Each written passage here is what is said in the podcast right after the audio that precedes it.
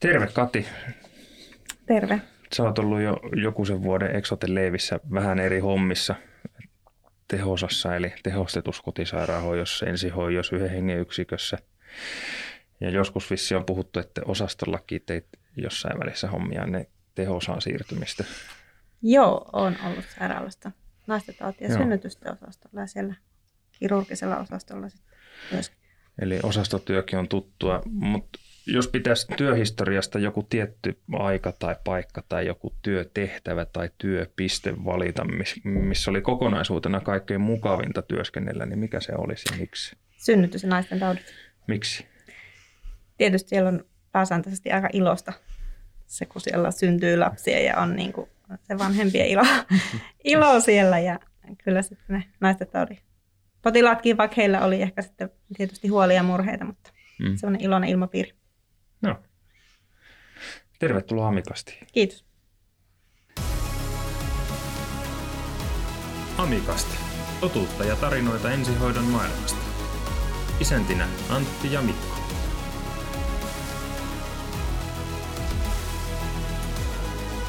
Tervetuloa mukaan. No, tervetuloa kaikki kuuntelijat Amikastin pariin taas ja Ja, ja uutta jaksoa ollaan jälleen kerran tekemässä ja pysytellään aihepiirin osalta vähän samoilla jäljillä, missä on nyt aikaisemminkin pyöritty, eli kotiin vietävät palvelut on taas, taas aiheena. Ja työnimenä jaksolle oli kotona sairaana, kotiin vietävät palvelut ja niiden roolit. Ja studiossa täällä on taas kerran minä eli Antti ja minä eli Mikko, eli tervetuloa myöskin minun puolesta taas. Jo rakkaat kuuntelijat Amikastin pari ja vieraana meillä on Kati Luukas. Tervehdys. Kukas on Kati Luukas ja miten olet päätynyt Amikastin vieraaksi? No on tuolla tilannekeskuksessa tällä hetkellä töissä, liikkunut siellä yhden hengen liikkuvassa yksikössä, joita ei kertoja ollut ambulanssissa töissä tehosassa ja sieltä sitten tutut miehet nyt tänne pyysi. Kyllä. Eli se on tosiaan ilmeisesti aika laajakirjoisesti ollut jo Eksoten tehtävissä, niin kuin tuossa alussa tuli jo puheeksi. Tällä hetkellä siellä Tikessä Joo. töissä ja olet ollut Tehosassa töissä ja se nyt tällä kertaa kiinnitti meidän huomioon, kun vierasta ruvettiin meille etsimään ja tosiaan haluttaisiin vähän tästä Tehosa-asiasta puhua enemmän, että mikä on Tehosa ja miten se näyttäytyy sitten tuolla kenttäolosuhteessa. Mm-hmm. Miten sinä olet aikoinaan nyt sitten tälle terveydenhuoltoalalle päätynyt ja milloin ja miksi? Tämä on aina erittäin mielenkiintoista, että miten ihminen on ajautunut tänne. No minähän olen ihan ensimmäiseltä ammatiltani tarjoilija ja sitten se ei vaan niin kuin rupesi tuntua jossain vaiheessa, että se ei nyt anna sitä kahvikuppien tai oluttuoppien edes taas siirtely siinä päivän aikaa ja sitten rupesin miettimään alanvaihtoa ja hain itse asiassa fysioterapeutiksi, mutta päädyin sitten kakkossijalle sairaanhoitajaksi. Et ollut töissä Palviaisen Jani. en ollut, en ollut Janin kuppilassa. Kaikki, kaikki nivoutuu lopulta. Kaikki tarinat päätyy Palviaisen baariin.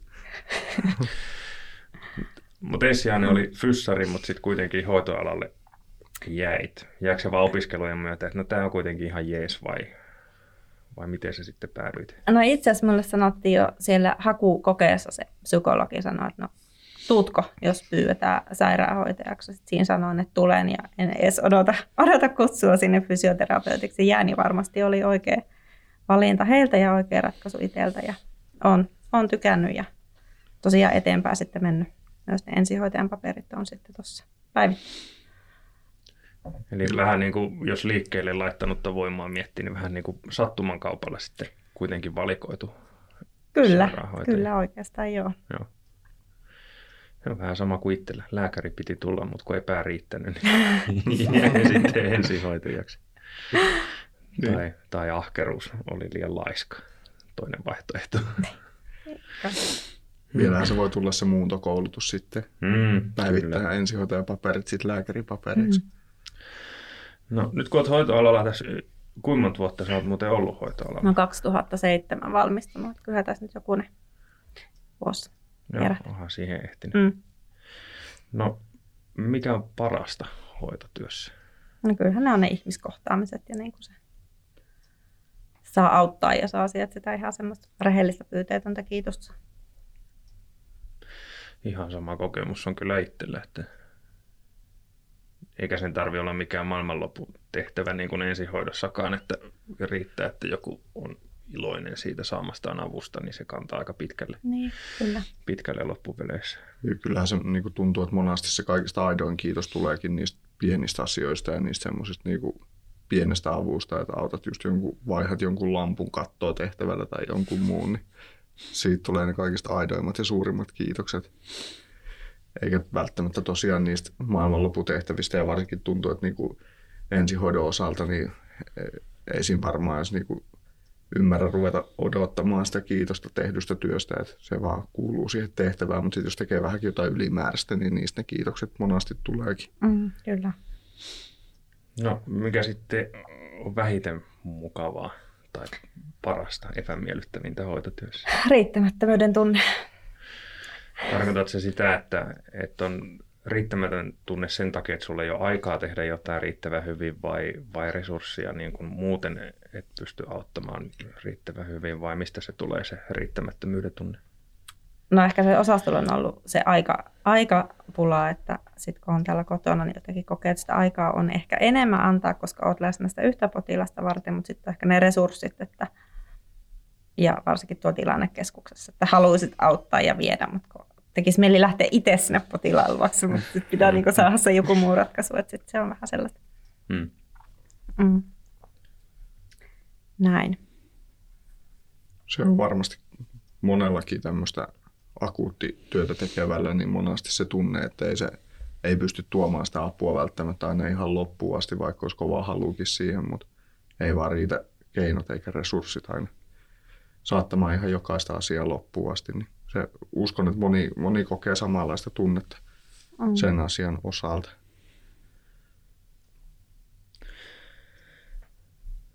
Sinä olet ollut siellä Tehosassa töissä, niin oliko sinulla jotakin niinku hankaluutta sit tavallaan niinku Tehosasta sinne ensihoitoon siirtymisessä? On se kuitenkin varmaan vähän erilaista. No sehän oli ihan kulttuurisokki siitä, että hyppäät sairaanhoitajan työstä ensihoitomaailmaan, mistä et periaatteessa ymmärtänyt yhtään mitään ja ensihoitajat puhuu vasta omaa koodikieltä. Tähdävee seitsemän seitsemän neljä ja X sitä ja X tota, niin siis olihan se, se oli ihan ehdottomasti se kaikkein suurin. Ja sitten tuli työkaluja lisää, tuli virveä ja kodea ja kaikkea mm. tällaista mitään, että se oli aika, aika raskasta se oli. Ja no sä kävit sen kolmekymmentä opintopistettä sen, sen lisäkoulutuksen arkkaraseksi. Joo, kyllä. Antoiko sen miten paljon lisää valmiuksia sitten hypätä sieltä sairaanhoitajan pestistä siihen ensihoitajan pestiin? No antoi se silleen lisää varmuutta, että olihan minä siinä sitten jo kaiken kaikkiaan niin kuin vuoden, vuoden ollut liikkuvassa päivystysyksikössä apullut, että joku yksinään tehdään työtä, että ei ollut sitä ketään, niin kuin, kenet kysyy, niin antoihan se sitten varmuutta niihin omiin päätöksiin, että hei, että kyllä, että tämä tehdään oikeasti näin ja vähän muistutti mm. sitä potilaatutkimusta, että teen nyt vielä tämä ja tämäkin ja osasi ehkä yhdistellä niitä asioita paremmin, että hyvä koulu oli kyllä ihan ehdottomasti. Oliko se sinulle sitten, kun siellä sairaanhoitajakoulussa olit, niin oliko se sinulle niin kuin alun perinkin jo tavallaan tähtäimessä, että siellä tulee tämmöinen akuutti työntekijä tai siellä haluaisit akuutti työn, työn pari? Ei. Mistä se kimmoke sitten lähti siirtymään se, akuuttipuolelle? Se lähti siitä, kun tätä, ruvettiin puhumaan tätä, että jos Tehosa ja ensihoito yhdistys ja ruvettiin laajentamaan ja Jani kävi sitten meidän tämmöisessä Tehosan iltapäivässä kertomassa, että liikkuvat päivystysyksiköt laajenee, että tulee tota, Imatralle toinen auto. Lappeenrannassa oli ollut yhden vuoden ja siinä voitaisiin rekrytoida myös sairaanhoitaja tutkinnolla. Joo. Niin siinä sitten kiinnostuin asiasta ja hain ja tulin valituksi. Eli sekin oli vähän tämmöinen hetkellinen mielijohde sitten kuitenkin. Minun kaikki työpaikat on lähtenyt jostain sellaisesta tunteesta, että se tulee nopeasti, että minä haluan tonne ja sitten vaan sitä kohti. Voitaisiko sopia, että otetaan Kati vieraaksi aina vaikka kymmenen vuoden välein ja katsotaan, jos se on sitä aina päätynyt. Niin ja tarviiko niin pitkää väliä kahden, kahden vuoden syklillä? No neljän vuoden välein, välillä. Itse asiassa nyt vähän nopeammallakin aikataululla vaihtanut toimipistettä, kun minä tykkään. Minä tylsistyn. No niin, palataan kolmen vuoden päästä asiaan. Niin ja, no mä oon itse vähän samanlainen, että mä nyt täällä epäpätevänä tuntiopettajana kikkailin täällä korkeakoululla. Ja silloin aikoinaan, kun Mikko, Kartisen Mikko mua tänne kysyi, niin mä taisin sanoa, että no oota hetki. Ja soitin puolen tunnin päästä, että okei. Niin, niin että se oli no, hetki. Voin mä lähteä. Ja siinä välissä siis selvitin vaan, että voiko saada virkavapaata tätä, tätä varten, että esimiehen kiinni saamiseen meni puoli tuntia ja sitten, no kyllä se sopii. Mutta se vaan pitää lähteä. Uskaltaa ja tehdä, että jos joku tuntuu, niin miksei voi kokeilla. Niin, ja mm.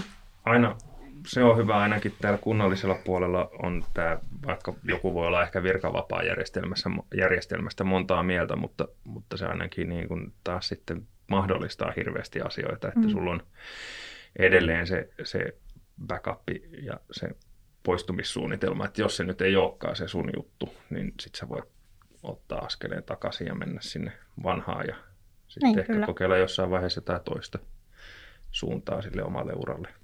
Joo, on ollut sitten taas enemmän aina semmoinen urautunut, että minä olen sen aloittanut ambulanssissa ja en ole, voiko sanoa, että pois päässyt, mutta on vaan sitten kuitenkin aina viihtynyt siinä, että mm. tavallaan yhden kerran niin tälleen isommin vaihtanut toimipistettä Lappeenrannasta Imatralle. Se on nyt ollut ne elämän suuret muutokset.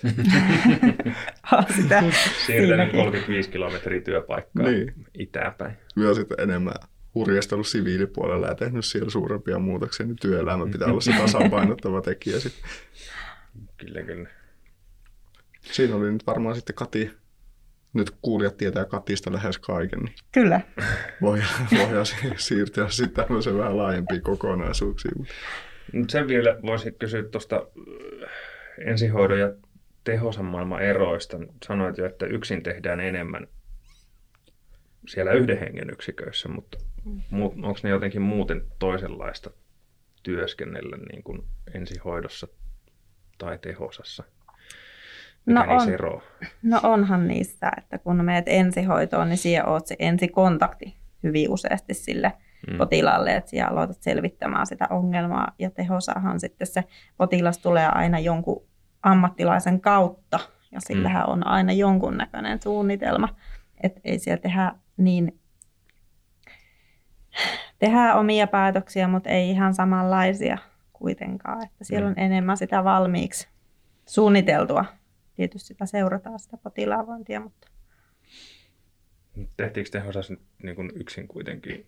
Tehdään pääsääntöisesti kyllä jo, joo. jo yksinään, yksinään tietenkin tehdään. Ja, mutta onhan siellä sitten aina voi soittaa sille toiselle kollegalle, että hei.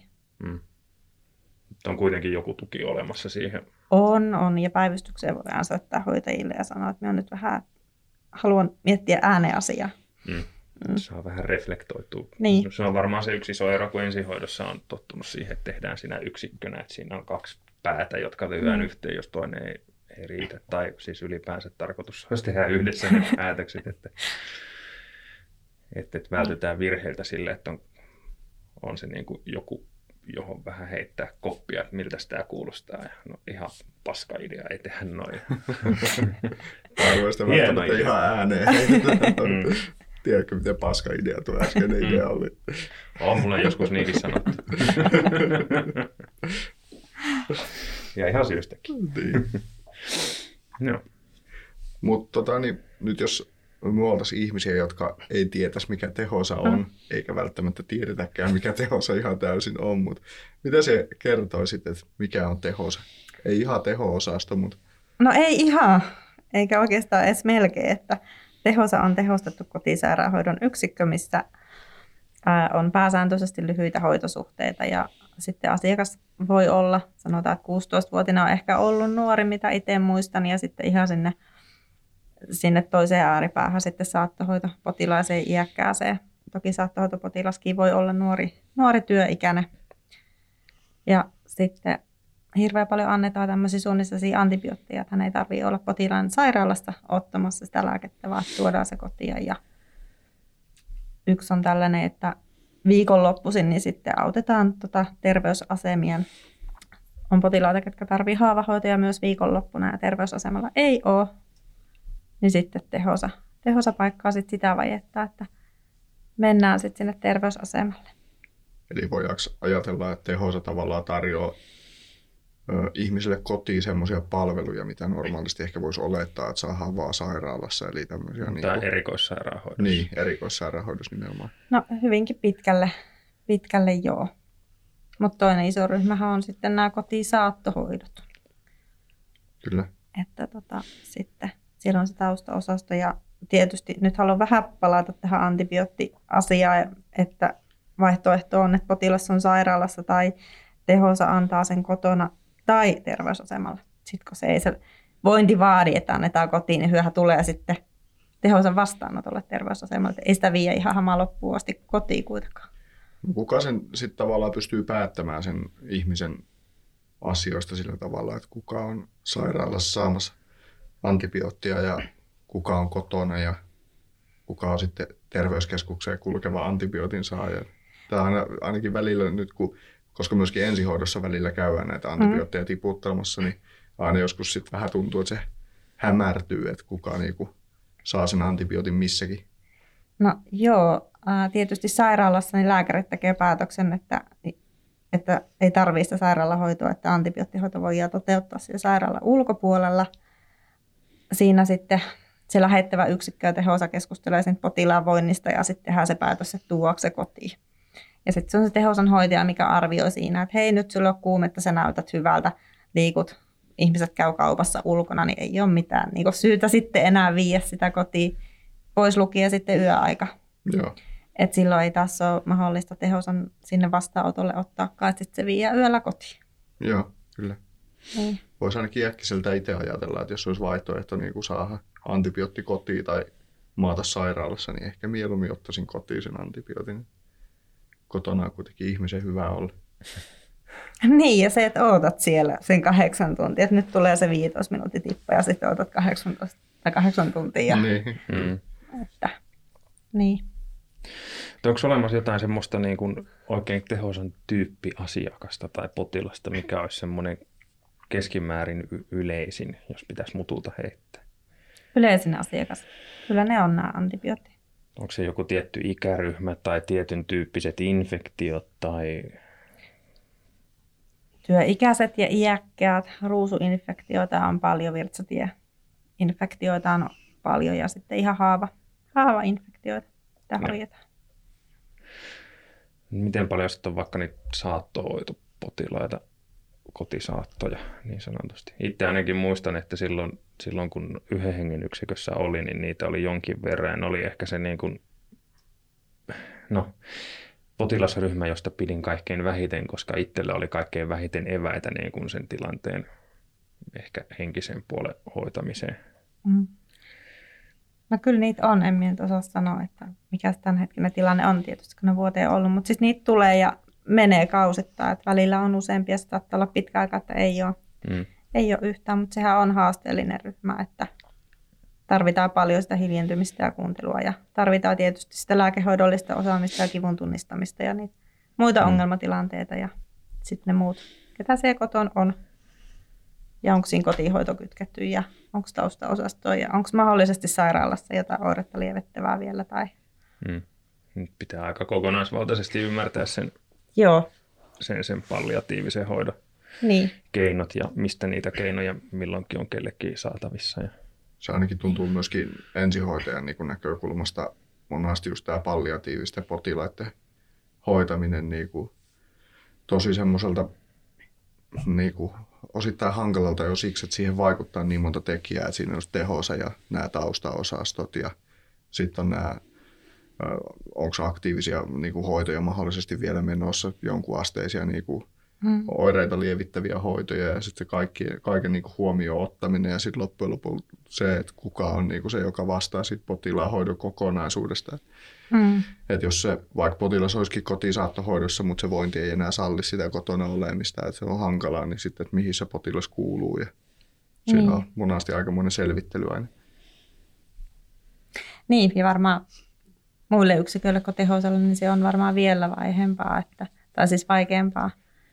Tehosassahan niitä on niin paljon enemmän, että siihen on niin kuin jonkunnäköinen ajatus aina siellä päässä, että jos tämä ei tämä juttu menekään nyt niin kuin minä olen ajatellut tänne käynnillä mennä, silloin se vointi huonontunut, niin on sitten niitä keinoja ruveta miettimään, että ja soittelee ja miten voitaisiko välttää se päivystys. Ja...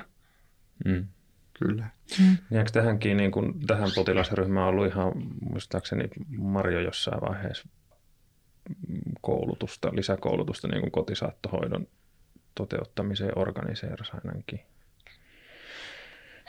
No kyllä joo. Ja... Et, nyt se nyt vähän vaatii tosiaan enemmän kuin pelkästään sen, että tässä on morfiinia, ole hyvä. No joo, kyllä sitten morfiinistakin kannattaa sit niinku tietää mihin, mihin, miksi, milloin ja minkä verran ja näin, mutta mm. tota, on. Ja Tehosassahan on, on saattohoitovastaava, että siellähän on sit näitä saattohoidon käyneitä tai erikoiskoulutuksen käyneitä hoitajia, mm. että siellä se on silleen tapetilla koko aika, että kyllä sitä liikkuvissakin käytiin, käytiin sitten, mutta vähemmissä määrin. Joo. Mm. No, minä olen myöskin käynyt kouluaikaa semmoisen palliatiivisen hoidon kurssi, oliko se peräti kuusi opintopistettä, niin täytyy sanoa, että, on, että sitä kurssia kun aloitti käymään, niin sitä kuvitteli ymmärtävänsä asiasta jotain, mutta kun sitä kurssia oli jonkun aikaa käynyt, niin sitä ymmärti, että ei oikeastaan tiedä asiasta yhtään mitään. Se on erittäin niin kuin monipuolista ja sitten tavallaan niin kuin ei edes ehkä tiennyt, että kuinka laaja kirjo voidaan ihmiselle oikeasti antaa kotiin niitä mm. niin kuin apuja. Sitten kuitenkin, että ehkä oli ihan pikkusen semmoinen putkinäkö ensihoitaja silmät siihen asiaan tähän asti ollut, että, että joko olet kotona tai olet sairaalassa, mutta mitään muuta mm. ei niin kuin ollutkaan. Niin.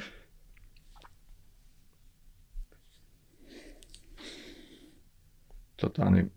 Mm. No toimenkuvasta jo tuossa vähän käytiinkin läpi, että mitä asioita siellä Tehosassa tehdään.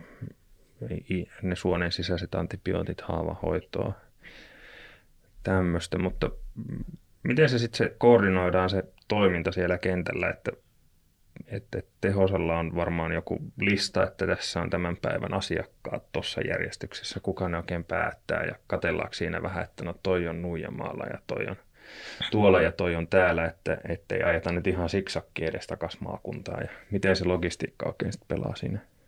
No se on, se on palapeliä. Tehosayksiköitähän on, on tosiaan Imatralla ja Savitaipaleella ja Lappeenrannassa ja Parikkalassa ja Ruokolahdella, että kyllä se maantieteellinen asiakkaan sijainti vaikuttaa. Ja, ää, nyt puhun ihan rehellisesti Lappeenrannan yksiköstä sen osaan parhaiten, eli siellä on niin kuin kolme ajanvarauskirjaa, mihin niitä asiakkaita laitetaan ja sitten yhdessä katsotaan just, että mikä on järkevintä, kenen on ottaa ajallisesti ja sijainniltaan sitten niitä, niitä asiakkaita ja sitten siellä on aina semmoinen vastuuvuorolainen, kuka on siinä ykköspuhelimessa, mikä sitten päivän aikana tekee niitä muutoksia, että et nyt tuli uusi potilas, että ilmoitettiin, että vaihdetaankin, että ota sieltä uusi, niin mä otankin sult, sult on toisen ja Joo. käytetään sitten niitä Imatran, Imatran yksiköitä, jos on siellä päässä ja vastavuoroisesti ja sitten sitä Savitaipaletta, että se elää päivän aikaa hirveän paljon. Sitten se. Nyt jos me olisin tämmöinen sairaanhoitaja, joka olisi kovasti kiinnostunut tulemaan Tehosaa töihin, niin mm. mitä se tavallaan kertoisit siitä Tehosan niin kuin normaalipäivästä, että millaista on olla töissä Tehosassa? Mitä minä kertoisin siitä? Nyt pelkkiä plussia pöytään. Totta kai. No vähemmänhän siellä niitä miinuksia ehkä niin kuin onkin, mutta kyllä minä sanoisin, että se on aika... Se on niin vaihtelevaa, että on sitä rauhallista ja sitten on sitä tosi hektistä, että aamulla, aamulla katsotaan, että otan nämä potilaat ja pakataan kimpsua ja kampsua sinne autoon, monta erilaista hoitokassia ja laatikkoa ja, ja, ja ollaan valmiita sitten lähteä se päivän aikaakin, jos tulee joku akuutti tilanne, että esimerkiksi joku kystofiksin tai pekletkun irtoaminen, niin siinä on sitten semmoinen aikaikkuna kaksi tuntia, ettei se päädy se potilas päivystykseen, että sitten vaan katsotaan, että kuka sinne kerkee, sitten pitää olla valmis. Nyt jos selvitetään vielä maalikolle, mikä on kystofiks tai pekletku? No pekletku on tämmöinen portti, mikä menee suoraan vatsalaukkuun, että jos ei potilas pysty, pysty nielemään tai ei ainakaan tarpeeksi mm. pysty suu kautta ottaa ravintoon, niin sitä kautta. Ja kystofiks on sitten tämmöinen virtsarakkoon menevä pysyvä katetri, mikä menee tuossa vatsanpeitteiden läpi. Ja kaikkien näiden tämmöisten letkujen ja muiden kanssa ihminen voi siis tosiaan olla kotona. Voi olla, ja niitähän on siis paljon, mutta kun eihän ne näy tuolta vaatteiden alta. Että niin. Kyllä. Että kyllä totta kai. Mutta se voi äkkiä varmaan niinku tämmöiselle maallikkokuuntelijalle olla, että et ihmisestä voi roikkua vaikka minkä näköistä letkua ja kateteria ja silti se voi periaatteessa voida ihan hyvin. Voi ja pusseja voi olla vaatteita alla ja, alla ja näin. Tota. Mutta se on se Tehosan päivä on sellaista. Millaista työvuoroa Tehosassa tehdään? Se on se kaksitoista tuntia, viisitoista minuuttia. Eli päivää ja yötä. Selvä. Onko se mm. joku tietty kierto? Päivä, yö, vapaa, vapaa, miten se menee? Vai onko se ihan sillisalaatti? Sekä että. Kierto on plus ne poikkeukset. No, aivan. Erittäin poliittinen vastaus. Tästä tulee tämmöinen Tehosan rekrytointijakso.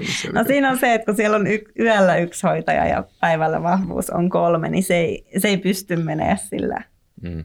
Niin, no joo, totta niin, kai. Niin, että se on, on myös tällainen mahdottomuus. Mites tälle mututuntumalla, nyt kun me edelleenkin se sairaanhoitaja, mikä olisi kovasti kiinnostunut mm. Tehosaa tulemaan töihin, niin millainen työtilanne Tehosassa on? Onko siellä töitä vai voiko sinne päästä töihin? No minä nyt vähän väärä ihminen taho vastaamaan, mutta tota, kyllä joka kesähän sinne rekrytoidaan kesätyöläisiä. En tiedä, mikä on tämän vuoden todennäköisesti valittu, mahdollisesti en tiedä. Sinne vaan minä itse soittasin esimiehelle ja sanoisin, että minä haluaisin tulla teille töihin, että onko milloin mahdollista ja työkiertoa tai muuta. Ja sillähän me itse sinne mennä. Ne vaan sanoin, että minä haluaisin tulla teille töihin. Olen ollut työharjoittelussa. Ja, ja vaikka niin. Sieltä on ollutkin tämmöinen niin kuin työpaikkojen vaihtaja, niin suosittelisit siihen Tehosaa työpaikkana? Suosittelisin. Enhän minä ole ikinä laittanut ovea kiinni, kun minä olen sieltä lähtenyt. Ihan ensihoidossa ollessakin paikannut kesälomia ja sairauslomia ja tehnyt vuoroja. Ja olen saanut surffata ja minä olen tykännyt siitä. Eli et ole sillanpolttaja. En, en, en. Oletko käynyt tarjoilijahommissa myös välillä? Ihan pari keikkaa olen käynyt, mutta en ole vuosiin nyt niitäkään tehnyt. Tehosasta suoraan baariin töihin. Todellinen multitalentti. No mikä jotta. Kyllä. Tuota, niin, pitäisikö me vähän avata sitä vielä, että miten ihminen voi niin kuin, päätyä Tehosan asiakkaaksi? Mitä kaikkia mahdollisia eri reittejä siihen on? No aina ammattilaisen kautta. Että jos tullaan sairaalasta, terveysasemalta, tämmöisen, mitä hoito on aloitettu jossain muualla, niin sieltä tehdään sitten lähetetehosaa, minkä sitten Tehosan työntekijä katsoo läpi, hyväksyy suoraan potilaaksi tai sitten palauttaa lähetteen ja keskustellaan, että onko se työturvallista tai ja pystytäänkö siellä sitten hoitamaan kotona. Tietenkään ei mitään oteta asiakkaaksi, jota ei pystytä, ei osata tai ei ole laitteita enempää, kun ne on sitten järjestetty, että sitten se kotiutuminen voi viivästyä. Sitten toinen reitti on tietysti, että toinen ammattilainen katsoo, että nyt tänne tarvitaan Tehosan apua tai sitten jatkoja sitten sen päivystävän koordinaattorin kautta. Mutta niin kuin ei pysty, sitä ammattilaisen arvio ei pysty niin kuin ohittamaan mitenkään, että ei pysty soittamaan, että hei. Omainen tarvitsisi nyt Tehosan hoitoa. Että siitä tilaisin ollaan yhden Tehosan hoitokäynnin. Joo, ei voi, ei voi silleen, että sekin on, on siis ollut joskus näinkin, mutta ei ole enää. Että. Ja netistä ei pysty varaa Tehosan käyntiä? Ei pysty, ei pysty. Onko tota Tehosalla, onko sillä omaa lääkäriä? No periaatteessa ei, että kaikki Eksoten lääkärithän on konsultoitavassa, että ylepäivystäjää käytetään paljon ja sitten on näitä saattohoidon lääkäreitä ja kirurgit sitten ottaa toisinaan kantaa sitten niihin hoitoihin. Ja joskus se hoitava lääkäri on siis Helsingissä. Että siellä ihminen käy sitten sasin väliajoin ja sieltä tulee ohjeet, ohjeet sitten meille. Ja ylelääkäri on siis yleislääketieteen päivystävä lääkäri. Joo. Sairaalassa. Joo. Mitä työturvallisuusjuttuisiin sitten otetaan huomioon, kun arvioidaan sitä, että onko tämä potilas tai asiakas nyt soveltuva tähän meidän Tehosan hoidon piiriin? No tietysti mietitään se, että hoitaja kulkee pääsääntöisesti yksinään ja myös yöllä yksinään, että päihteet, alkoholin käyttö tai joku tiedossa oleva tämmöinen väkivaltaisuus tai aggressiivisuus, niin ei, eihän sellaista riskiä sitten, sitten oteta. Jos voidaan hoitaa päivän aikaa, että jonkun kertaluontoinen antibiootti, niin sittenhän potilas kutsutaan vaikka tähän terveysasemalle ja sinne saadaan vartijakaveriksi. Hmm. Ja on joitain kotikäyntejä on sitten tehty jopa, niin kuin, että poliisi on, on sitten ollut turvaamassa. Okay. Että niitä kartoitetaan etukäteen ja niitä asuinolosuhteita ja onko siellä eläimiä ja kyllä niitä päätöksiä sitten tehdään esimiesten ja lääkäreiden toimesta, että ne käynnit lopetetaan. Ja kun ollaan katsottu, että tämä ei ollut nyt meille turvallista, että... niin onneksi, onneksi siellä on sitten johto meidän puolella. Ja sitten he palaa sairaalaan. Joo. Onko mm. tapahtunut mitään tämmöisiä työturvallisuuspoikkeamia, mistä olisi pitänyt vaikka niitä haittaa ilmoituksia tehdä, että haiprolta raapustaa? No ihan mitä fyysistä kontaktia en nyt muista, että olisi kukaan varsinaisesti kertonut, mutta sellaisia, että on, on tullut lähettyä sieltä. Että siellä onkin ollut sitten omainen päihteiden vaikutuksen alaisena tullut vaatimaan no. lääkkeitä tai muuta. Että on sitä tullut itsekin lähettyä sieltä, vaikka ollaan kaverinkaan oltu. Että kiitos ja näkemiin, että no. soitellaan. Kyllä. On. Mutta ei onneksi mitään siis fyysistä ole kelleen käynyt. Niin, no se vaan tuntuu olevan semmoinen trendi, mikä koko ajan on niin kuin mm. enemmän ja enemmän tapetilla ja syystäkin. Niin, tai jos on käynyt, niin ei ole tullut minun tietoa. Mutta... Mm. Näin, niin. Hoitoalan ihmisten työturvallisuus sekä hoitolaitoksen sisällä että ulkopuolella, mm. niin koko ajan niitä enempi ja enemmän puidaan ihan lehdistöön myöten. Ja näitä... Mikä on erittäin hyvä, että sitä Niinpä, hyvä, että se esille. On näkyvissä. Mm. Että se on en, mä mm. uskon, että se niin paljon ehkä on lisääntynyt, mitä se ehkä näyttäytyy nyt, sitä vaan puhutaan enemmän. Niin, ja on lupa ääneen. Niin. Mm. sanoa, että en tunne olla turvalliseksi. Että onhan täällä meidänkin maakunnassa sattunut kaikenlaista ikävää, mm. ikävää hoitajille työtehtävällä. Niin, kyllä. Niin, ensihoidossa kuin muillakin. Mm, niin, ei, ei ole mm. pelkästään ensihoitoa koskettava ongelma, vaan ihan kaikkia toimijoita sairaalan sisällä ja ulkopuolella. Tota, niin, mitä keskimäärin nämä Tehosa-asiakkaat, jos mietitään, että äsken puhuttiin tämmöisestä keskimääräisestä asiakkaasta, niin mitä ne on mieltä tästä Tehosa-toiminnasta, että onko ne onnellisia siitä, että ei tarvitse olla sairaalassa vai? No, kyllä minä olen itse kohdannut niin valtaosa positiivista palautetta ja just, että se toimii. Toimii hyvin ja joskus saattaa olla se ennakkoasenne, että pistettiin niin kotiin ja mitenhän tämä nyt toimii, kun ne asiat on sille asiakkaalle vielä niin kuin, tai potilaalle niin ehkä sekaisin, että milloin se tulee ja miksi se hoitaja ei nyt tule kello neljätoista, miksi se tuli kello kolmetoista tai viisitoista, että ennen kuin ne niin kuin sit oppii luottamaan siihen, että hei ne hoitaa myöt ja ne, ne osaa tämän, niin kyllä ne on sitten tyytyväisiä, mutta aina, aina sitten on sitä epätyytymättömyyttäkin, mutta se... Sitä on joka paikassa se tietty prosenttimäärä. Mm. Se olisikin varmaan aikamoinen sateenkaarivaltio, missä kaikki olisi onnellisia. Mm. Ei koskaan ne. tulisi negatiivista palautetta. Mutta onko se palaute sitten, jos on kritiikkiä tulee, niin onko se sitä, että ei ehkä hoksata, että tullaan myöhässä vaikka käynnille, mitä on alun perin sovittu, kun on joku aikaisempi homma venynyt vai mistä se muodostuu sitten se kritiikki? No, itsellä on semmoinen kokemus, että ne on ollut enemmän just Just tästä, että kun ollaan totuttu siellä sairaalassa, että joku lääke tulee tasa, tasatunneen, tasan kahdeksan tunnin välein. Ja sitten tietysti kun on huono olo ja on kipeä ja on huolissaan siitä omasta tai omaisen voinnista, niin sitten ei niinku luoteta siihen, että kun me sanotaan, että se on ihan lääketieteellisesti turvallista, että se voi venyä se lääkkeen anto sen plus miinus tunnin kaksi suuntaan tai toiseen, että sinun hoito ei vaarannu tässä. Mm.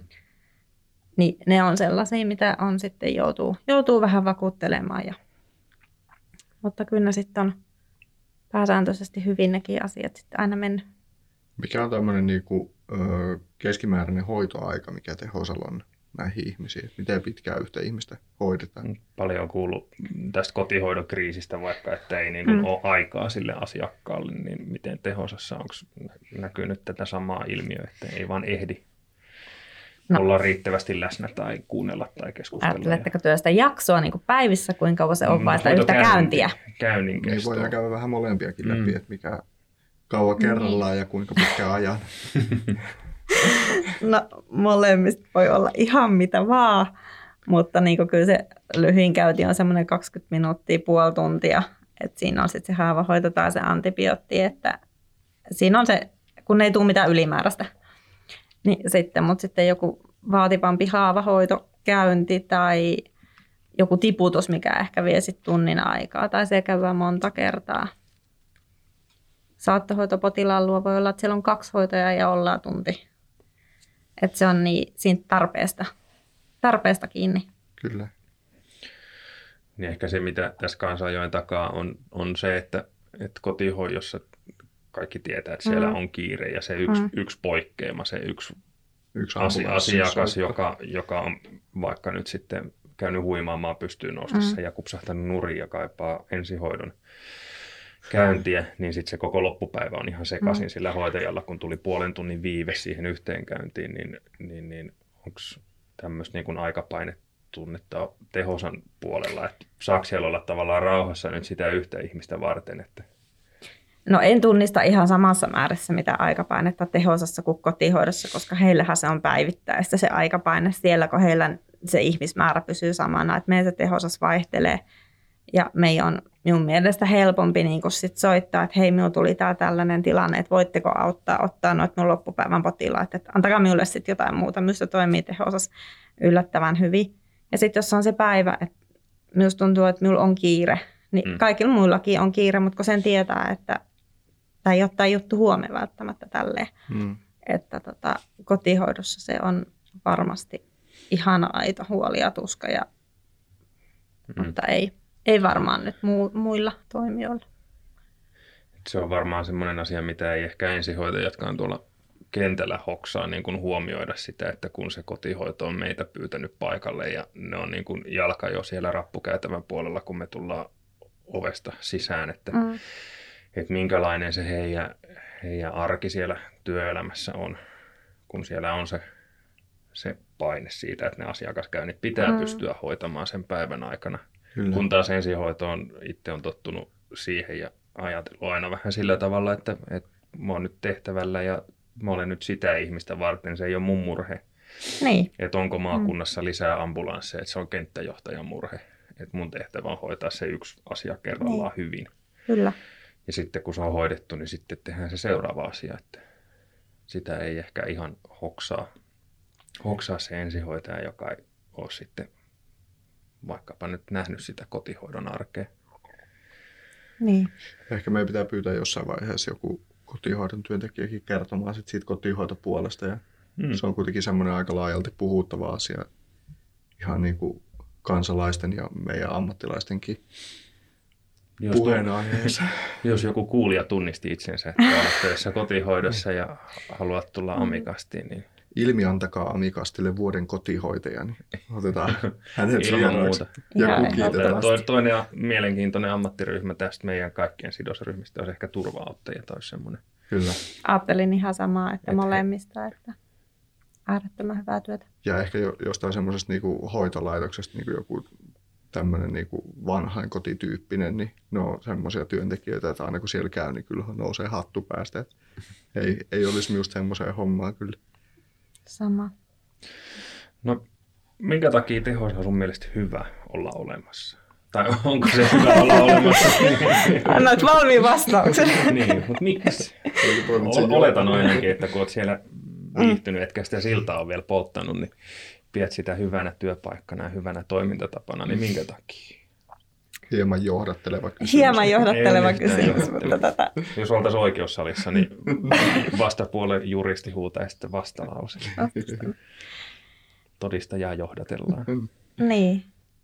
No kyllä minusta on itsestään myöskin hyvin palkitsevaa, että jos minä menen ja pystyn hoitaa sen asian siellä ihmisen kotona ennen kuin sille olisi edes päivystyksessä sanottu päivää välttämättä, niin kyllä minä sitten koen, että se minun työ on tärkeää ja, ja arvokasta ja se, että ei tarvitse siellä osastolla, osastolla olla, jos ei sitä ihan oikeasti tarvii. Ja onhan sitten tämä, että ollaan monesti kotihoitoa tukemassa ja ollaan tukemassa niitä ihmisiä, että he pärjää niiden letkujen ja pussien ja katetrien kanssa, että opetetaan sitä. Ja, ja sitten se tärkein, se, se saattohoito ja palliatiivisen hoidon piirissä olevat potilaat, vaikka ei saattohoidossa olisikaan, että hyö tarvii sen tuki, tukipilarin ja pisteen ja sitä semmoisen ryhmän, kuka sitä niin kuin osaa ja jaksaa pysähtyä kuuntelemaan niitä tarpeita ja viemään. No mites nyt sitten, jos ajatellaan tälleen vähän niin kuin porrasajattelulla, niin mm. miten niin kuin kotihoidon asiakas Tai Tehosan asiakas voi olla siis tämmöinen kotihoidon asiakas, mille kotihoito ei pysty tekemään niin kuin riittävästi, niin sitten tulee mm. Tehosa hoitamaan sitä. Niin mitä sitten nämä liikkuvat päivystysyksiköt? Tavallaan pyytääkö Tehosa nyt sitten liikkuvaa päivystysyksikköä tekemään vielä jotain, mihin Tehosalla ei niin sanotusti riitä, vai onko se semmoinen potilas, mikä ehkä pitäisi mennä, tavallaan tarvitsisi päivystystä, mutta katsotaan vielä, että pärjäisi kotona, jos se liikkuva päivystysyksikkö käy siinä. No, tämä on myös ihan minun oma, oma mielipide, että liikkuva päivystysyksikkö ja Tehosa pystytään myös nyt kyllä rinnastamaan, että se on jompikumpi sinne, sinne menee. Että jos se tarvitsee ottaa E K G tai katsotaan, että se on järkevää, että otetaan nyt siinä vieritestilaitteella verikokeet sen liikkuvan toimesta, niin myös se liikkuva on järkevämpi kuin se, että Tehosa tekee, ottaa verikokeet ja vie sairaalaan ja liikkuva tulee ja ottaa E K G ja sitten pähkätään, että kuka jatkaa. Että minä laittaisin ne, ne samalle viivalle, vaikka molemmilla on ne erikois- tai se oma osaamisessa. Päätetään, että kumpi olisi sen hetkinen parempi. Eli minun portaille ei tullut nyt kuin kaksi askelmaa. Ne ei, ne ei johda nyt pitkälle. Ei, ei sinun portaat nyt vaan. Ehkä levenee se yksi porros siinä. Mutta niin kuin. Mut siis liikkuvilla päivystysyksiköillä on, ne pystyy ottaa E K G:n ja sitten nämä niin sanotusti pikaverinäytteet, eli vieritestilaitteilla. Ja näitä ei ole Tehosalla siis käytössä. Ei, ei ole kumpaakaan ainakaan, ainakaan tällä hetkellä. Mutta Tehosalla on sitten taas laajempi kirjomahdollisuus hoitaa tämmöisiä letkuja ja pusseja. Joo, letkut ja pussit on tämmöistä Tehosa erikoisosaamista ja ää, luulen, että kipupumput ei ole välttämättä kaikille liikkuvasta, liikkuvasta toimiville niin, kuin niin tuttuja kuin sitten. Ja luulisin ainakin, jos itse peilaa, kun on liikkuvissa ollut, niin ne haavahoidot on niin kuin nämä no vakkalaitteet, vaikka siis se tyhjiö pumppuhoito. Just, se on vakka, joo. Niin, niin, niin koitan vaan sanoa, että maalikolle, että mikä ihmeen vakka. Niin. Niin, niin siis kyllä niiden kanssa on aika peukalo keskellä kämmentä, että, että on niin kuin selkeästi sitä erikoisosaamista, mm. mitä on vähän erilaista eri, niin. eri yksiköissä, että siihen, niille on sinänsä paikkansa kyllä molemmille liikkuville ja Tehosalle. Että. Pitäisikö Tehosaa sitten laajentaa vähän, että ottaisi sinne vaikka sen E K G-masiinan mukaan? Tai. Oma mielipide pitäisi. Minun on helppo sanoa, koska minä liikun niissä eri yksiköissä ja se ei ole minulla tunnu niin isolta, mutta tota, tietysti kyllä se alkuunsa varmasti jännittää, mutta oppi on hyväksi. Mm. Tässä piirtyy nyt väkisin mieleen, että tämmöinen Tehosa-asiakas on nyt henkilö, missä roikkuu pusseja ja letkuja joka paikassa. Ja, ja tämmöinen niin kuin monipuoliset ammattilaiset käy aina tutkimassa ja hoitamassa niitä. Mitä tota, niin, jos valta ja kunnia olisi kaikki siulla, niin miten siellä lähti sitten kehittää Tehosa-toimintaa? Apua. Onneksi ei ole. Ei ole iso kysymys. ei, ei ollenkaan. Sinun vastauksen perusteella tapahtuu nyt kaikki tulevaisuudessa. Okei. Nyt rupesi jännittää. En minä osaa tietää vastata tuohon, kun on, siinä on aina se perhosefekti. Jos minä ajattelen, että tätä yksikköä olisi niin hyvä niin kuin kehittää tuohon suuntaan, mutta kyllä pitäisi ymmärtää, mitä se tarkoittaa sit siinä, niin kuin siinä rinnalla oleville yksiköille. Että eihän se riitä, että minä teen minun omasta yksiköstä tosi hyvän, jos minä siinä torpedoin sitten niin kuin niiden muiden tekemiset. Niin en, en minä halua vastata tuohon, koska minä, minä en tiedä. Ensimmäinen vieras, mikä kieltäytyy vastaan. tota, niin, onko sinulla ö, käsitystä, jos miettii vähän niin kuin laajemmalti Suomen maassa, että mm. millaista tämmöistä Tehosa-toimintaa on muualla? Tosi vähän on tietoa, että Espoon, äh, tai Espoon kotisairaalasta on, on käynyt tutustumassa useita, useita vuosia sitten, mutta siellä oli tämmöistä, että he hoiti näitä antibioottiasioita ja silloin, silloin jo ympärivuorokautisesti, mitä täällä ei tehty vielä. Yöaikaa kävivät näitä arviointikäyntejä ja muita. Mutta tiedän, että tämmöisiä yksiköitä on. Esimerkiksi Kouvolassa Puusankoskella on Tehosasta yksi henkilö ollut. Pienen vierailun oli siellä töissä ja on kertonut. Joo. kertonut mutta en tiedä muuten. Kyllä näitä toki kaikki varmaan tietää sen, että väestörakenne Suomessa muuttuu koko ajan niin, että suuret ikäpolvet vanhenee ja, ja se kotiin vietävien palveluiden tarve sitä myöten varmasti tulee kasvamaan ja onhan sitä koetettu pitkin ja poikin ratkoa. Ja nämä keinot on varmaan aika samansuuntaisia, mutta se on vähän nyt, että missä se on brändätty millekin nimelle. Mm.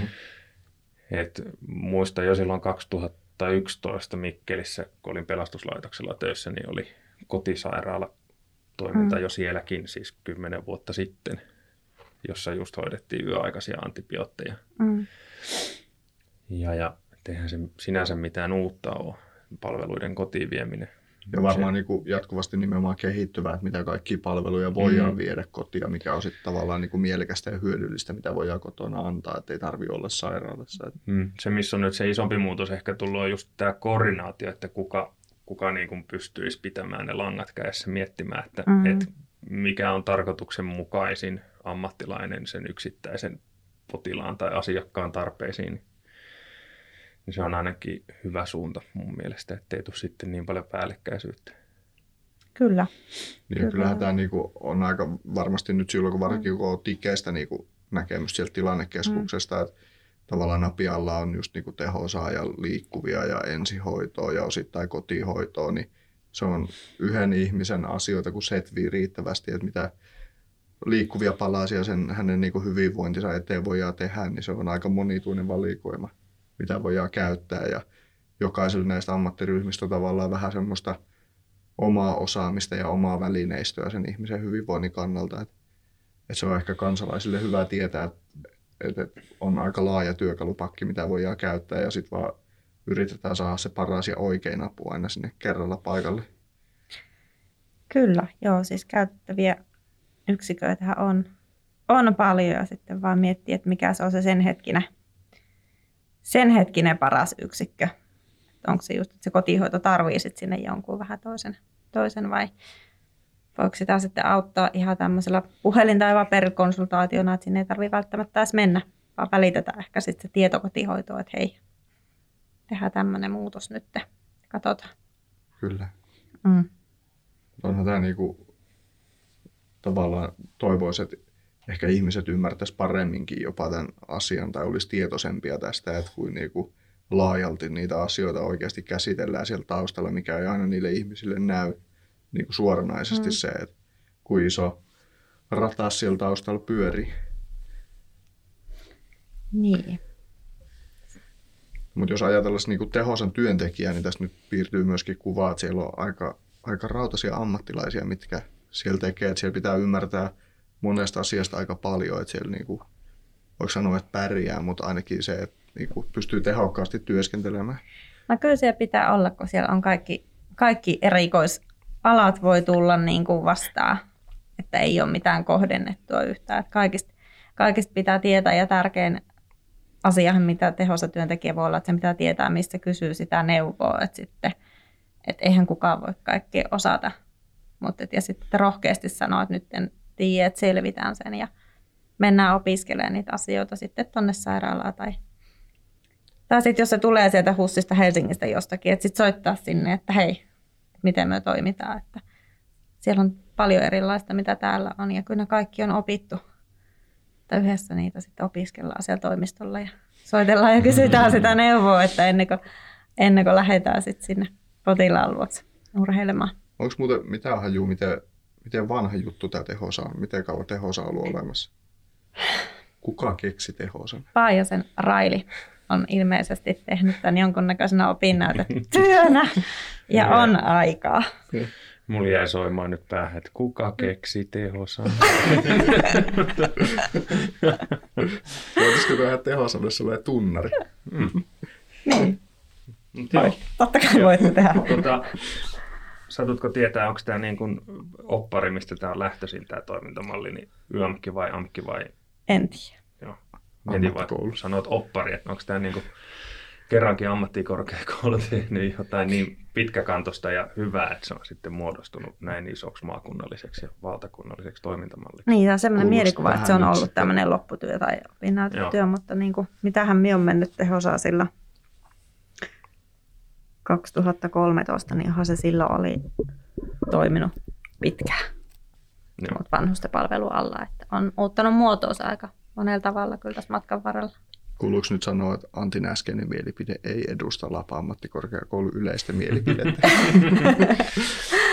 No, siis ihan tälleen, jos miettii omaa opinnäytetyötä, no se nyt on sentään jotenkin vielä käytössä niitä koulutusvideoita, että näin mittaat verensokerin, mutta aika harvoinhan niin kuin ammattikorkeakoulutasoisesta opinnäytetyöstä niistä tulee ehkä maakunnallisia tai yhden työpaikan sisäisiä jotain koulutuspaketteja tai, tai tutkimus johon, mm. jostain hyvin, hyvin niin kuin kapeasta alasta, mikä toki on ihan ymmärrettävää, kun puhutaan kuitenkin ammattikorkeakoulusta, että ei, ei tehdä tohtoriväitöstä.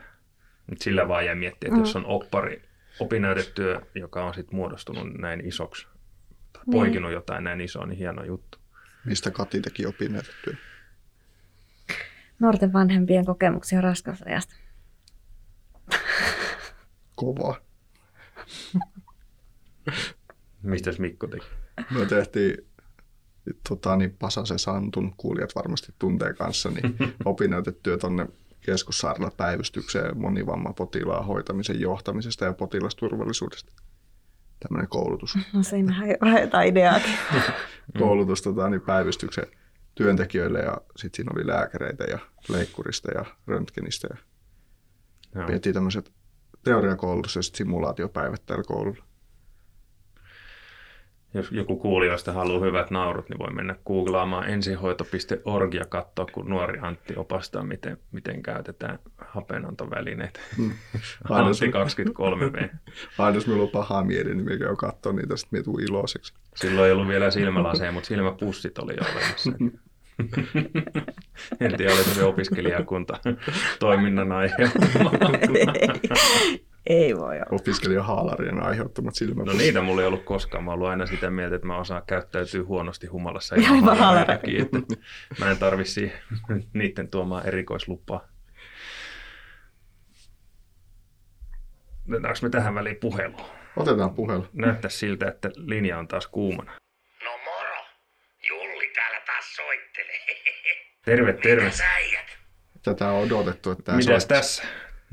Kiva, että soittelet. Olet ainoa meidän, meidän fani, joka jaksaa ja viitsii soitella. Saat olla myös ainut fani, joka tietää meidän numeron.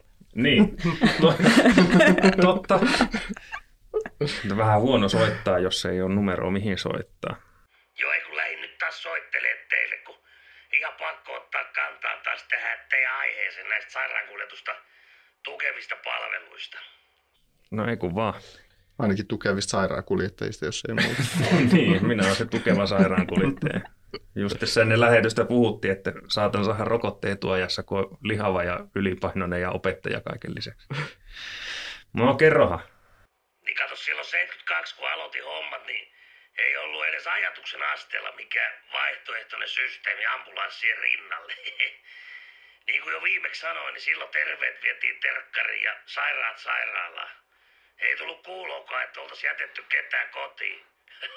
Eihän yrittäjä olisi muuten saanut niistä kyytirahoja Kelalta, jos tullut persnettoon. Mm, totta. Niin. Siitä on maailma muuttunut niistä ajoista. Ja viisikymmentä vuotta muuttaa maailmaa. Ja silloin ne kyytirahatkin oli vielä markkoja. Niin, kyllä. Mut joo, nyt tää meidän huudella on tää, esimerkiksi tää Tehosa ympäri vuorokauden toiminnassa ollut jo useamman vuoden ja sitten on tulossa takaisin nämä niin sanotut yhden miehen yksiköt tai nykyään pitää varmaan sanoa yhden henkilön yksiköt, ettei kukaan saa astmakohtausta siitä sukupuoliroolituksesta. Se on nykyään niin kauhean herkkää tämä homma. No joo, se siitä. Hyvä, että tuo Jullikin kestää kärryyn näistä nykyisistä suuntauksista, ettei auta ihan mitä taas heitellä. Mm. Kyllä, pitää olla poliittisesti korrekti. Niin kuin tämä Amikastikin ehdottomasti on. On, on. Yhtään ei ole kieliposkella tehty ohjelma. Se on täysin väärä kuva, jos joku semmoista ajattelee. Silloin alkuun, kun ne alkoi pyörimään, niin Julliseltä oli ihan ihmeissä, että mitä hiton virityksiä nämä nyt sit on. Eihän ne potilaat tarvii muuta kuin ambulanssia ja eikä mitään kotiin annettavia hoitoja. Silloin Julliset aattelit, että oppii siihen, että ne lääkkeet kannetaan kotisohvalle ilman, että tarvii itse mitään tehdä. Niin, no, ei se vissiin ihan nyt silleen kuitenkaan mene. Että... No ei se, ei se ole. No. Ei se ihan niin, että se ei ole ihan potilaan päätettävissä. Ei, ei, ole, se. ei ole jäänyt semmoinen mielikuva, että nyt on totutettu ihminen liian hyvää. Ei, ei tietysti. Yrittäjä löytyy, mutta tota, kyllä se on se ammattilainen ja... Ihan perusteet niillä sitten on. Ja varmaan kuitenkin on niin, että Tehosa-asiakkaaksi ei tavallaan päädy, jos ei siihen ihan oikeasti ole aika hyvä syy, että sinne ei ihan niin, kun niitä aikoja ei tosiaan netistä voinut varata. Niin. Ei voi ja eihän Tehosa hyväksy tullutta lähetettä, jos me katsotaan, että tämä ei tarvitse Tehosan, että tämä voidaan ohjata johonkin muualle, niin ei sitten Tehosa jota tämmöistä potilaaksi, että tota, sitten käydään se keskusteluja. Eli Julli-huoli on täysin väärä. Julli-huoli on täysin väärä, joo, no niin, kyllä. Siinä kuulit. Joo, mutta eihän siinä nykyään näinkin vanhan Jermun, niin kuin minä, niin ajatusmaailma on pikkasen muuttunut kovin päinvastaiseksi, että eli toisin sanoen on sitä mieltä, että ilman näitä sairaankuljetusta tukevia palveluita, niin se on vain yksinkertainen fakta, että nämä ambulanssit loppuu äkkiä kesken ja sitten hätätilapotilaat jää hoitamatta. Vai mitä olette itse mieltä tästä asiasta? Julli on kyllä selkeästi syvällisesti pohtinut tätä niin kuin kuvia. Niin, tai kuunnellut edellisen jakson, että kyllähän se Janikin kanssa tästä keskusteltiin, että, että, että tehtävämäärät kasvaa ja nämä, mm. niin kuin, että ne saataisiin kohdennettua paremmin se olemassa oleva kentällä oleva resurssi, niin esimerkiksi se tilannekeskuksen rooli niin on aika iso, mitä tilastojakin Jani siinä muisteli. Kyllä, joo, ja aika siis hieno juttu, että vahva rautainen ammattilainen Julli, kenellä on, on ihan selkeästi se mielipide, minkä takana seisoo, niin on sitten niin myös valmis luopumaan siitä mm. tällaisessa tilanteessa, että ottaa sitä tietoa vastaan ja hyväksyy meitä muutkin sinne sitten. Joo, aika varma, että mm. Julli on kuitenkin niin kuin sisimmissä aika herkkä mies. On varma. On. Todennäköisesti. On. Sellainen allekarhumainen jopa. Mm. Sympaattinen. Mm. No sit Julli, sedällä olisi kysymys teidän vieraalle tuolle Luukkaan Katille. No niin, kerrohan. Miten niin kuin sun mielestä voisi vielä enemmän kehittää tätä sairaankuljetuksen ja kotiin vietävien palvelujen tämmöistä yhteistyötä ja joku on sanonut joku hieno sanan, tämmöisen synergiaetu, että olisiko siinä vielä jotain hio, hio, hiomisen varaa siinä hommassa? No toi on hyvä kysymys, mutta sieltä tuli nyt varmaan se avainsana, että se, se yhteistyö ja kyllä se varmaan lähtökohta on sitten se, että tunnistetaan se toisen ammattiryhmän osaaminen ja taito, että mitä, mihin ne muut Muut pystyy ja sitten tunnistetaan niitäkin tilanteita, että tämä tehtävä ei niin sanotusti minulle kuulu, mutta kun teen nyt tällä kertaa tämän nyt maaliin, niin saadaan tämä homma, homma menemään ja sitten tehdään seuraavalla kerralla ehkä jotenkin toisin. Ja kyllähän ne asiat kehittyy aina, jos tavallaan joku asia vie epämukavuusalueelle tai muutetaan, niin. Että kokeillaan, että jos työ teki sittenkin tämän, niin se voi muuttaa sitä käytäntöä ja tavallaan sillä tavalla voidaan löytää niitä uusia käytäntöjä ja uusia toimintatapoja. Niin, ja sitten aina puhutaan tästä, että tehdään yhteistyötä yli rajapintoja, mutta saataisiko sieltä se yli sana pois, että tehdään yhteistyötä sillä rajapinnassa. Ei, me ei tarvitse mennä minkään asian yli, vaan että me voidaan tehdä sitä. Ja nyt kun ollaan niin. Etelä-Karjalassa, niin sitä rajapintaa riittää. Raja riittää. Tästä tulee kyllä kovaa jakso, koska on nyt mainittu jo rajapinta ja synergiaetu. Joo, kyllä. Trendikkäitä sanoja kaikki. Nämä kaikki, kun laitetaan tiedätkö hashtagiksi, niin me ollaan trendaavissa. Mm. Okei, okei. No on ihan hyviä pointteja ja toivotaan, että hommat kehittyy tästä edelleen. Mut hei, ei tässä sen ihmeempiin. Metsi toivottaa teille taas hyvät päivänjatkot ja soittelen sitten taas joku kerta, kun tulee jotain päivän polttavaa asiaa. Ja niitähän tulee. Ei mitään, hei, moro. Moi moi. Moi moi. Pitäisi joskus tota, niin kuunnella sitä, onko se nyt sitten Yle Suomessa vai missä tulee niitä puheluita, kun ne ihmiset soittaa, että soitteleeko Julli sinnekin. Ai Kansanradio. Nimenomaan. On muuten kova ohjelma. Viime kesänä mökillä rakenteli uutta, tuohon maakellariin uutta katosta, niin kuuntelin Fajan vanhoista radiopeltoreista Kansanradiota. Se oli kyllä huikea ohjelma, että siellä joku oli hyvin kiukkunen esimerkiksi siitä, että linnut laulaa. Että eikö ne voisi mennä metsään laulamaan? Ymmärrän. Kun siellä on metsää on Suomessa vaikka kuinka paljon, niin onko pakko tulla sirkuttaa siihen ikkunalaudalle? Mitäs tää päätetään keskustelua? Saatiinko tähän? Mikä on Tehosan yleinen kanta lintujen laulamisen? Ulos mahtuu ääntä. Mm. Joo, no semmoisia ajatuksia Jullilla tällä kertaa. No toivotaan Jullille jaksamista ja kuumaa kuutostietä, että jos soittelee vielä seuraavaakin jaksoa. Mm. Hyvä, että soittelee. Hyvä, että joku soittelee. Mm, kyllä. Joo, kyllä ei tarvinnut äitiä juksata, että soittaisi meille, jos se tietää numeronkin. Voitaisiin tehdä kyllä semmoinen yksi jakso, missä pyytäisiin äitit vieraaksi. Semmoinen ensihoitajan äidin kertomus. En, en uskalla kyllä. Kiusallisia kertomuksia lapsuudesta. Mm. Toki tämä, kun on tämmöinen puhelähetys, niin ei olisi niitä noloja valokuvia, missä, missä pikku Mikko kusee isä, isä saappaaseen tai jotain. Oletko sinä nähnyt sen kuvan? Kyllä. No, tähän loppuun vielä, niin vähän tuohon Julliinkin viitaten, niin mihin puhuttiin, että missä sä oot kymmenen vuoden päästä, pitää, pitää neljän vuoden syklillä ottaa aina vieraaksi, katsotaan mihin Kati on päätynyt, mutta mihin sä näkisit, että kymmenen vuoden päästä vaikka ne kotiin vietävät palvelut olisi kehittynyt, mikä se suunta olisi tai mihin sä haluaisit, että ne menisivät? Rajapinnat pois ja...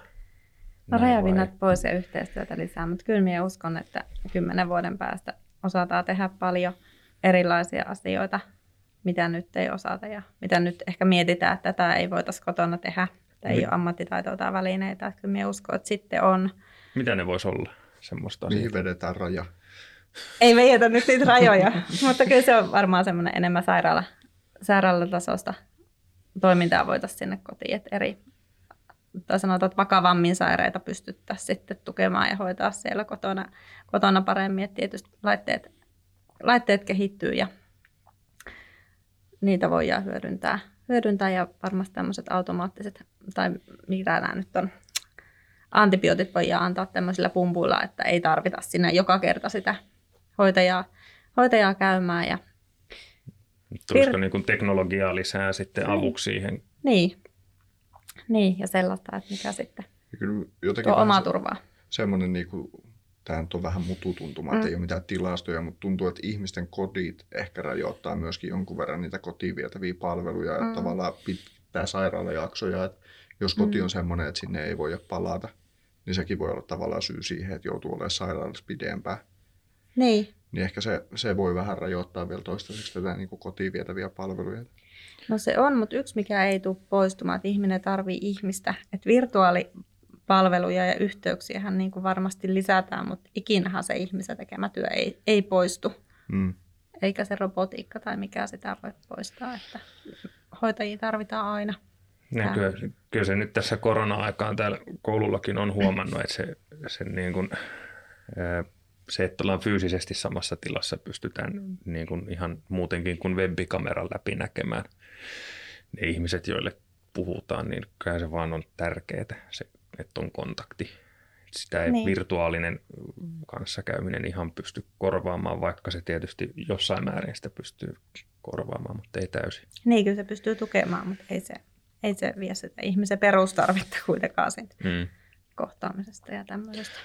Kyllä ainakin itse ajattelisin, että minulla nimenomaan tässä hoitotyössä on tärkeää se ihmisten kohtaaminen, että minusta ei olisi... Ei olisi esimerkiksi radiologiksi, että katselisi vaan kuvia niistä ihmisistä, niin ei ehkä, ihan, mm. ei ehkä riittäisi ihan. Kyllä mä luulen, että tuo teknologia kanssa nostaa päätään, koska luin mielestäni vasta, että, että eteisvärinä potilaan käypähoitoa otettiin mukaan. Niin kuin tämmöinen puettava teknologia niihin käypähoitosuosituksiin, siis ihan älykellot, jotka mittaa sykettä.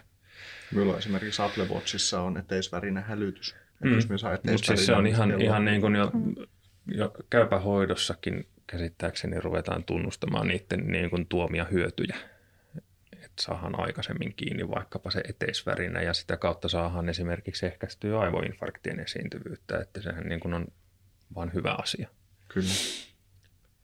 Nyt jotain sen suuntaista varmaan voisi olettaa, että myös sinne kotiin vietäviin palveluihin, että sitä valvontaa, seurantaa pystyisi tekemään enemmän etänä ehkä. Niin, kyllä. Ja onko se, tietysti palvelu on aina palvelu ja onhan se kotiin vietävää palvelua, mutta se on myöskin niin kuin sitä tuetaan sitä ihmistä toimimaan ja pärjäämään siellä kotona. Että...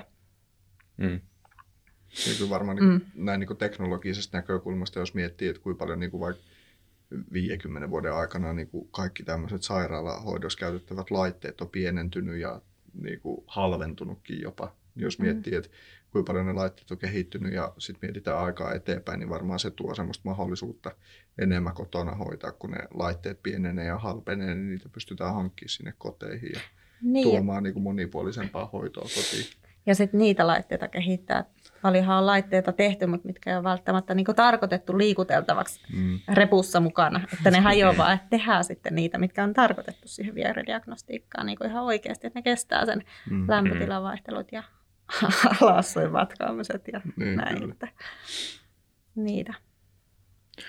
Hyvä esimerkki noista teknologian kehittymisestä jonkun sairauden hoidossa on vaikka insuliinipumput ja, ja nämä niin kuin luettavat mittarit, mitä löytyy vaikkapa ojentajasta, että paljonko sokeri on mm. ja puhelimella vaan luetaan se arvo, että ei tarvitse olla pistelemässä koko ajan. Ja kyllä.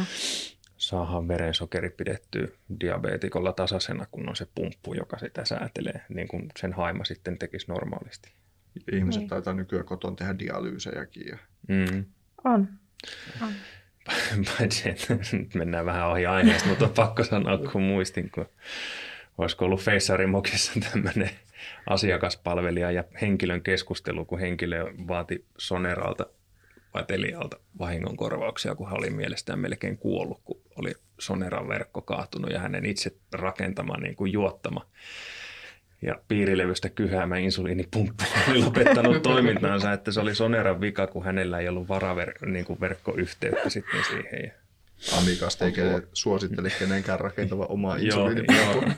Älä tee niin kotona. Hän oli hyvin tuohtunut ja vaati vahingonkorvausta, kun hän melkein kuoli. Ja sitten Soneran asiakaspalvelija tarjosi hänelle kymmenen euron lahjakorttia Telia-shoppiin. Ei ihan kohdannut, niin kuin, kohdannut tämä vaatimus ja mitä sitten oli mahdollista saada. Joo. Sitten meillä olisi... jakson kohokohta. Yes. Antti aina tuhahtaa tässä kohtaa. No, semmoinen olo, että mä rupean kohta menemään aina, kun tulee Mikko sisäinen Arto Nyberg näkyviin, niin mä menen naapurihuoneeseen siksi aikaa. Ihan koska se on kateellinen minulle. Mä oon löytänyt hengen heimolaisen. Mm. Kati ainakin varmasti katsoo aina Arto Nyberg-showta. No en katso, mutta mä oon kuunnellut näitä edeltävät lähetykset, niin mä oon osannut niin silleen varautua tähän. Eli nyt voidaan olettaa, että sä oot harjoitellut tätä sana-assosiaatio-osuutta. Voidaan olettaa, mutta en tunnusta. Eli tarkoitus on tässä siis tosiaan se, että luetellaan viisi sanaa ja vastaat niihin jokaiseen ensimmäisellä mieleen tulevalla sanalla. Yes. Ei pitäisi olla kauhean pahoja, näitä samoja ollaan käytetty ennenkin. Mutta mikä on Katin motivaattori? Mikä sinua motivoi? Onnistuminen. Mikä turhauttaa? Pompottelu. Miten Kati rentoutuu? Liikkumalla. Kuka tai mikä on sinun esikuva? Ei minulla oikeastaan ole. Florence Nightingale. No, niin. Ei tai sekään. Kuka se oli, joka teki sen opparin Tehosasta? Se oli se Raili. Raili, ei. Ah, no ei, ei ole kysyt sekään. Ei minulla ole sellaista. Mistä Kati haaveilee? Tasaisesta elämästä. Kiitos. Se oli siinä. Kiitos. Onko sulla vielä jotakin terveisiä, mitä sinä haluaisit lähettää jakson kuuntelijoille tai Tehosan asioita pohtiville tai jollekin, joka haluaisi tulla Tehosaa töihin? No, rohkeasti vaan ottamaan yhteyttä ja vaihtamaan sitä työpaikkaa ja työkiertoa. Kati suosittelee Tehosaa. Kati suosittelee Tehosaa kyllä ihan ehdottomasti. Hyvä. Kiitos. Joo, iso kiitos, että tulit vieraaksi. Kiitos Amikastin puolesta. Kiitos. Ja kiitos kaikille kuulijoille. Palataan taas ensi kerralla. Kyllä. Ja olkaa meihin yhteyksissä Facebookin ja Instagramin kautta. Ehdottakaa vieraita ja kertokaa kavereille tästä hienosta konseptista. Hmm. Seuraava kerta. Moi Ei. moi. Moi moi.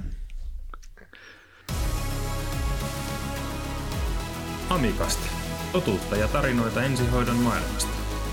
Isäntinä Antti ja Mikko.